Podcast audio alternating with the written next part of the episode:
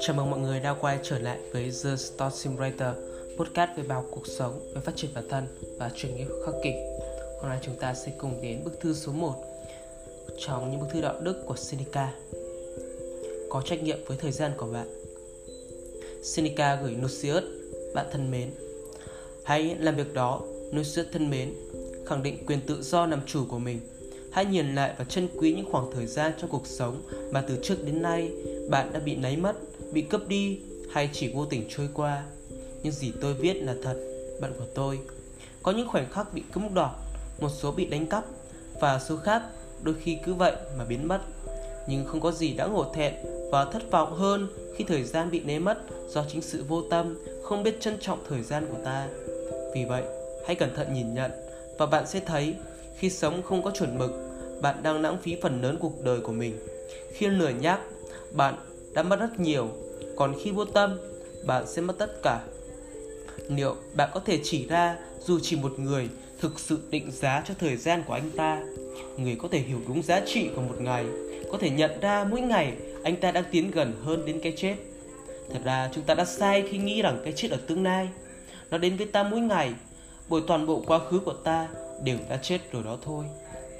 Vì vậy, Nusius thân mến, bạn hãy thực hiện điều đã nhắc đến trong thư trân trọng từng giờ từng khắc của, của cuộc đời. Nếu kiểm soát tốt ngày hôm nay bạn sẽ thấy bản thân không còn phụ thuộc quá nhiều vào ngày mai. Khi bạn trì trệ cuộc sống sẽ vượt mặt bạn và mọi thứ cứ thế vội vã trôi qua. Mọi thứ ta sở hữu là vật ngoại thân nu sứa đạo. Chỉ có thời gian mới thực sự thuộc về ta mà thôi tự nhiên yêu ái dành tặng thời gian cho mỗi người nhưng chế trêu thay nó cũng dễ dàng bị bất cứ ai đánh cắp.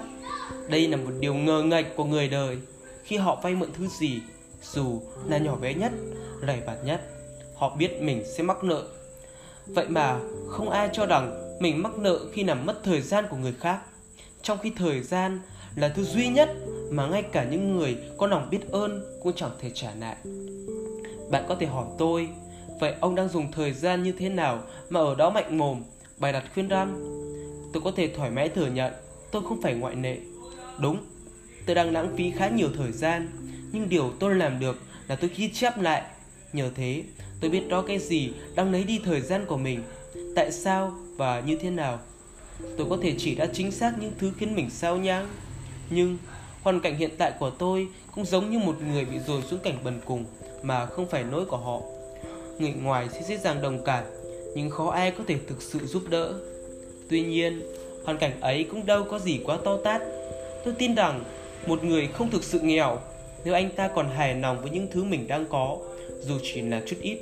Nhưng với bạn, bạn thân mến của tôi, tôi mong bạn trân trọng và gìn giữ những gì bạn đang có và hãy khởi đầu thật sớm vì người xưa vẫn thường nói khi một thứ gì đã gần hết người ta mới bắt đầu biết tiết kiệm với cả cạn ở đáy bình, chẳng những ít mà thường kém chất lượng nữa. Kính thư